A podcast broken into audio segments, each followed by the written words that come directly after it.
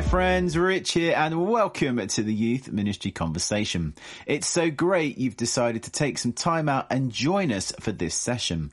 We hope this will be a space where you can take a few minutes to listen, learn and reflect. In this episode, we'll be welcoming Jimmy Dale, National Youth Evangelism Officer for the Church of England, and hearing his thoughts on what's next for youth ministry in a post-COVID-19 world. This was taken from our last online gathering of the Youth Ministry Conversation. So, friends, grab yourself a pen and notebook, sit in your favourite comfy chair, and let's listen to what Jimmy had to say. I'm going to talk to you a little bit tonight about youth ministry in a post-COVID world. That's kind of the title that I've been given. And I want to look at three things that I think over the last 18 months I've identified as things that we've been learning, but actually I think things that aren't just lessons for while we're in COVID. They're things that we carry forward as we come out of lockdown. So they're redefining size and success, which sounds like similar to kind of what Lucy was saying, redefining evangelism and outreach, redefining structure. So first up is redefining size and success. One of the things that I have found really, really interesting recently is this model here. Some of you guys might have come across this. It's a model by a guy called Joseph Myers. If you Google search to belong, there's loads of blogs and stuff about it. But he talks about the different ways that we engage with people generally, but I think it's all really applicable to young people and especially our ministry with them. Because I think there's a narrative that I don't think we fully realised how much was prevalent, but actually I think is so true. And that is that numbers equal success. The more numbers you have, the more successful you were. So actually what we ended out with was we ended out prioritising and valuing whatever events gave us the biggest number of young people.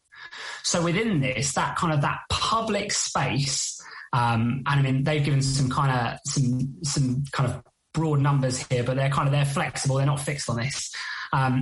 Kind of that public space is ultimately, it's about that visibility type of stuff. And so often that was kind of your big celebration events. So be that going to a kind of movement evening or a kind of going away for a kind of residential like Soul Survivor or something like that. But those big pivotal moments, that was the most exciting point in the year. The next kind of down was that kind of that social space. So kind of there was an availability element there. So drop-ins are the kind of classic, like I always kind of half joke, the kind of dodgeball and hot chocolate. That's the kind of classic, your classic social space. And when I was a kind of face-to-face youth worker working in the parish, I remember huge amounts of my time and effort used to go into running those big social spaces. How can we get as many young people in as we can? But I think one of the challenges that COVID has brought is that suddenly that social space and the public space have just been stripped away from us. That they just don't exist anymore. And so what we've ended out with is we've ended out bumping down into these other spaces that, if I'm honest, I think for lots of us, we'd kind of neglected. So the next one down is this kind of personal space. And this really is about kind of accountability. So kind of your small groups, cell groups, that kind of stuff, which I think I know that kind of my own kind of experience of talking to lots of youth workers is that if churches did have small groups or cell groups, the likelihood was that it was almost something which was reserved for the kind of the core young people. The young people who were kind of most on fire for Jesus, we'll have them in a cell group, but everyone else, kind of the social space is where you're going to come and you're going to play dodgeball and you're going to feel included, and that's great. And actually the intimate space and the divine space we didn't think about at all. But one of the things which I think has been really, really interesting over the last 18 months has been this kind of almost kind of reignition around this kind of idea of what does small look like, and a kind of deep-rooted recognition that actually there is a real beauty in small. I think what lots of people did was that they ended up creating those kind of small groups, and actually for lots of them they bumped down to the kind of the intimate space, to the kind of 2 to 4 type stuff. And there was all kinds of different names that people came up for this, like pods or, I kind of heard a whole bunch of them, hubs. But within that, there essentially was small groups is the easiest way to understand that. And I think a lot of that was driven when we had the rule of six, that was the easiest way to do it. But I think one of the things that lots of people mentioned to me that they found really almost quite shocking was that the young people who they assumed kind of where they were on their faith journey were actually nowhere near where they thought they were. That actually they're most on fire for Jesus young people. They were having to do kind of really basic kind of catechesis stuff. They were almost having to do like alpha group stuff. Like, how do we help talk you through what does your faith even mean to you? Have you ever made a decision to follow Jesus?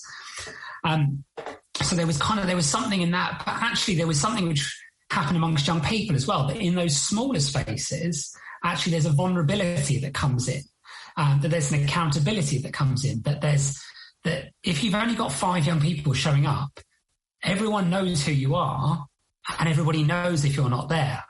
So actually with your big spaces, with your social space, with your public space, I've been in youth groups before, where I've run, where I've been volunteering, where you get to the end of the night and you're like, I think we had 45 tonight. And if someone said, tell me the names of those 45, I could probably give you 5, 10 tops, and that's it. So actually that numbers equals success thing is so ingrained that actually I haven't even taken the time to figure out who's there. Because actually when you've got 5, not only do you know who's there, but actually you get to ask those deeper questions. There's no space in that for people to kind of sit quietly and be a bit of a passenger.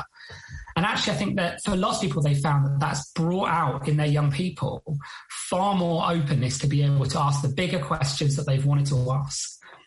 I think one of the other things that's become really transformative is that next space down, the divine space. So identity stuff, the kind of the personal time.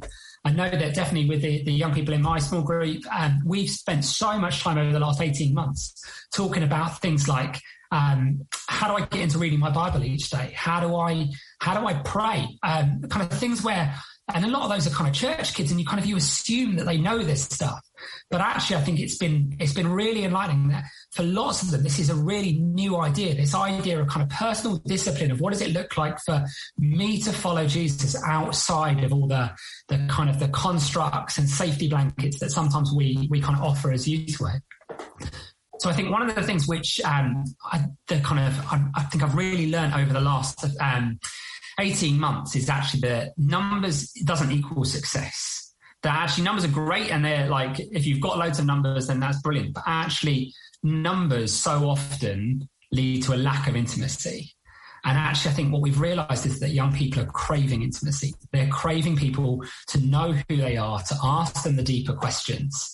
And then that happens best in the smaller spaces.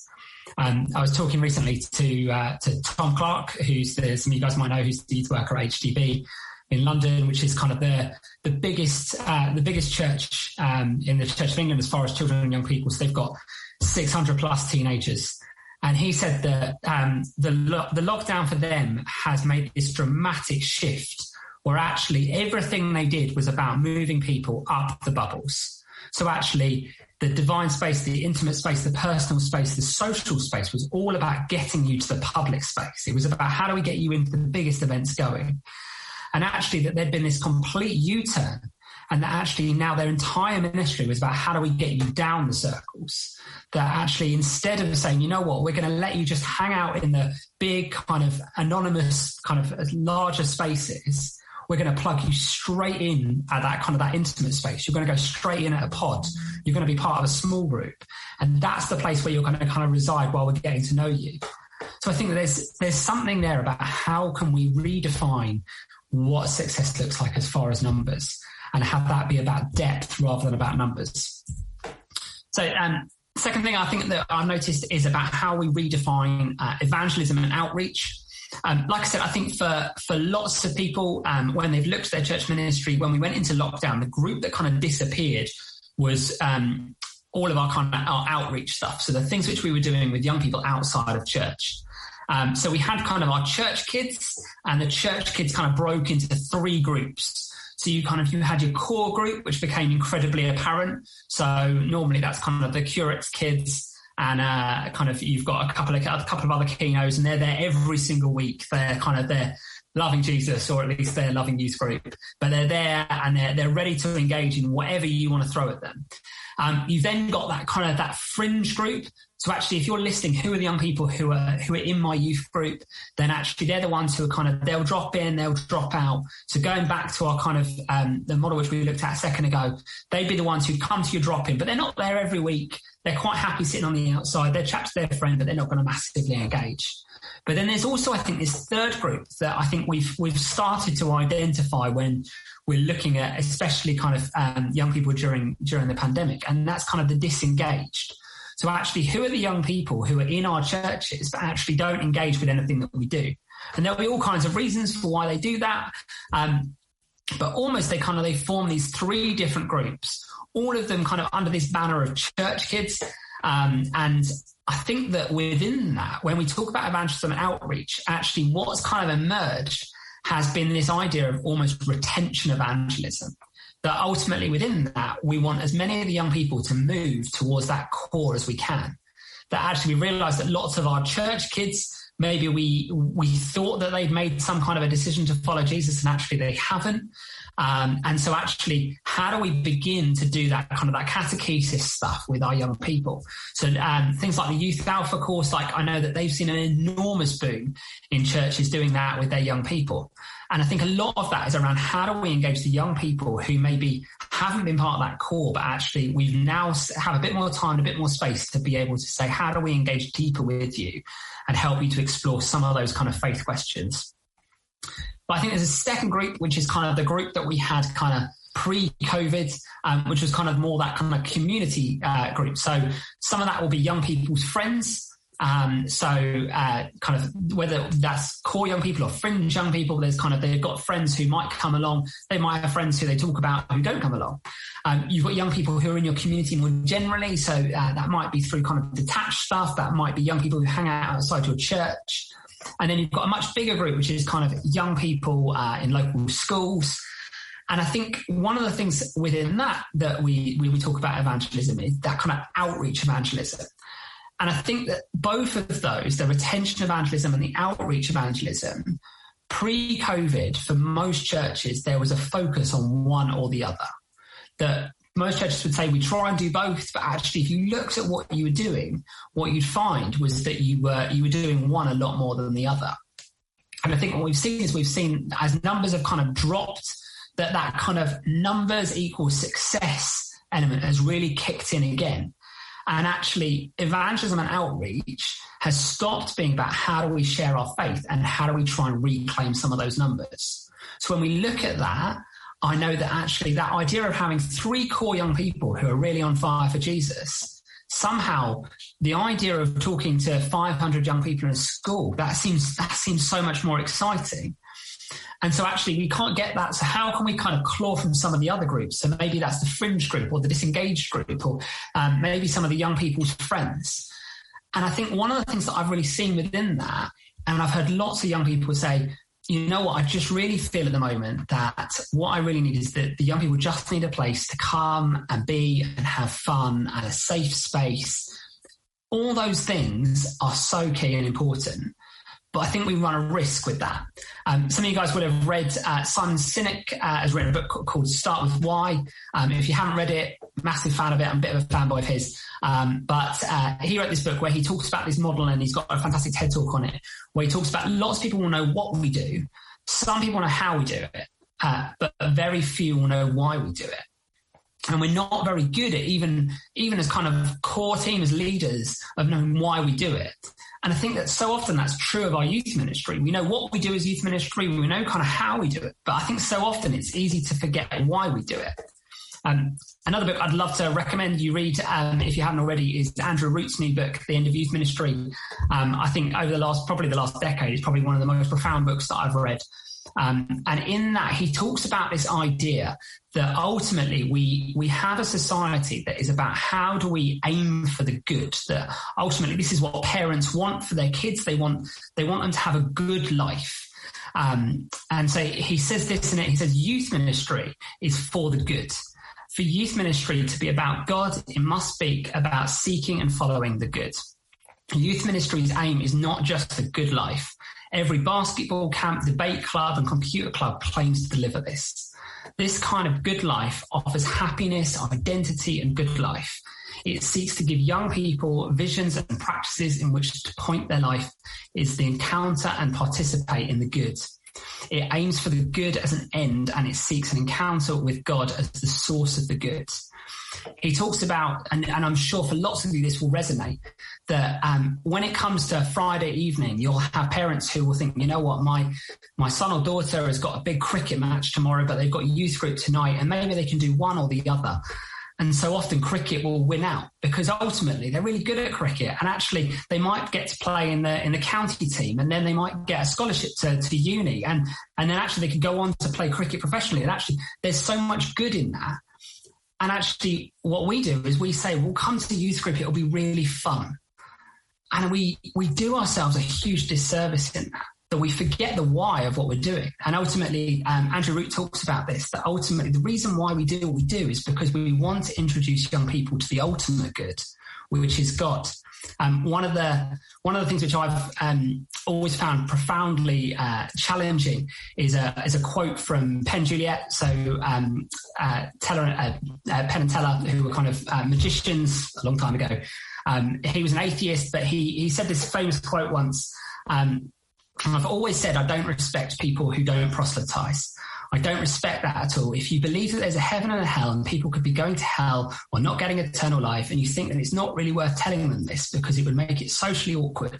And as for atheists who think people shouldn't proselytize and who say, just leave me alone and keep your religion to yourself, how much do you have to hate somebody to not proselytize? How much do you have to hate somebody to believe everlasting life is possible and not tell them that?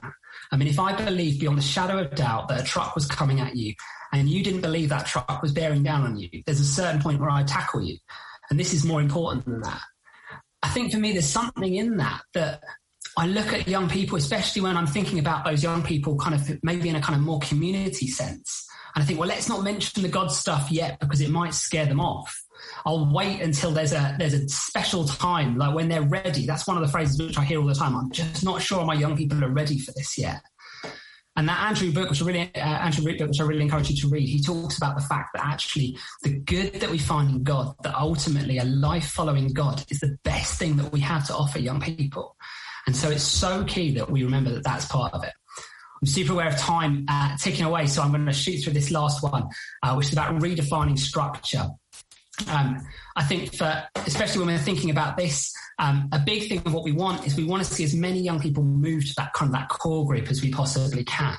And so we go for the biggest numbers and we kind of assume it's a bit like a funnel. So ultimately what we want is we want contact, and as much contact as possible will lead to commitment. This is a model which is from a book called From the Abundance of Heart, Catholic Evangelism for All Christians, which is by Archbishop Stephen Cottrell.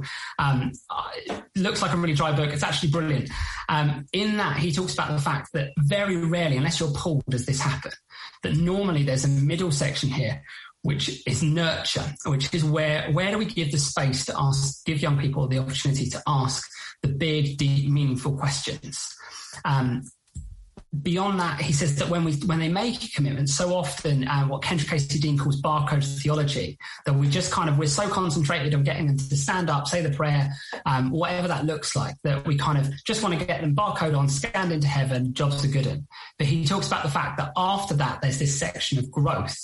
And actually, the part of growth isn't about going and sitting in a corner, realizing how much God loves you and waiting for heaven, but it's about realizing that you're called to go and make contact. The thing which I find really interesting about this model, and especially as we think about what youth ministry looks like as we move out of COVID, is I think so often we do really good contact and we do a bit of growth, but actually the nurture and the commitment stuff, we're not as great at. I think especially that nurture stuff, something which I found really, really helpful is the mission style stuff, which Fusion have done. If you haven't come across that, they've got a website, missionstyles.org. And in that, they talk about these 4 different ways that Jesus does missions. So convince me. So that's your kind of classic kind of apologetics, like you've got questions, I've got answers.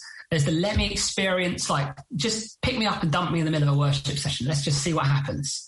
Talk with me, which is different from convince me. Talk with me is the kind of Emmaus Road type stuff.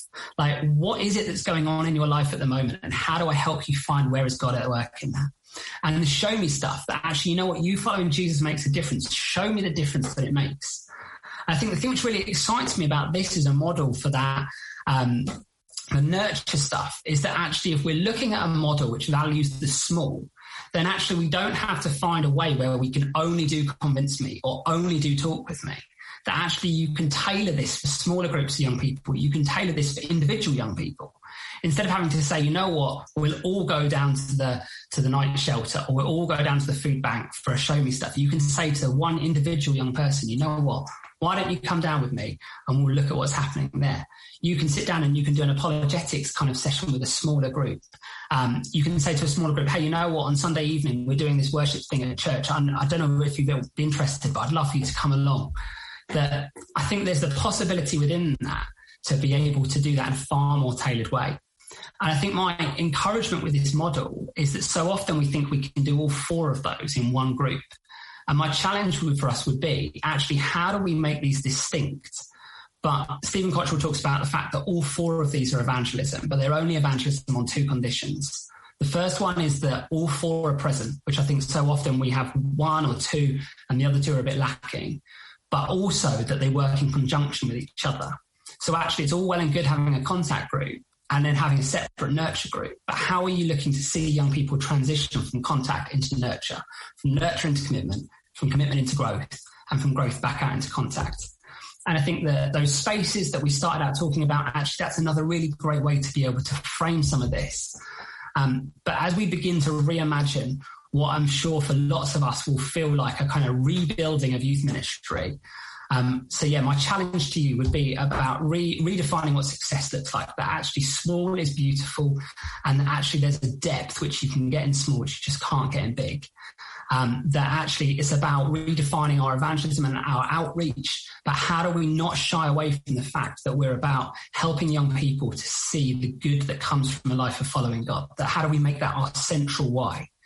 But thirdly, actually, how do we see the ministry which we have not be disconnected, but actually connect with each other so that we have separate spaces for contact, nurture, commitment and growth, but which work in that fluid and joined up way. That's it. Well, thanks for that, Jimmy. I think what Jimmy had to share with us today was really refreshing and has helpfully given us lots to think about in how we look to do things moving forward. Friends, a big thing for us to remember is success is not all about having large numbers of young people in our youth ministries. Success is about helping young people have a deep and lasting faith in Jesus. Well, that's it for this episode of the Youth Ministry Conversation. We hope it's been helpful, and we look forward to engaging with you again at one of our next gatherings or online at wearemovement.net. But for now, take care and have a great rest of your day.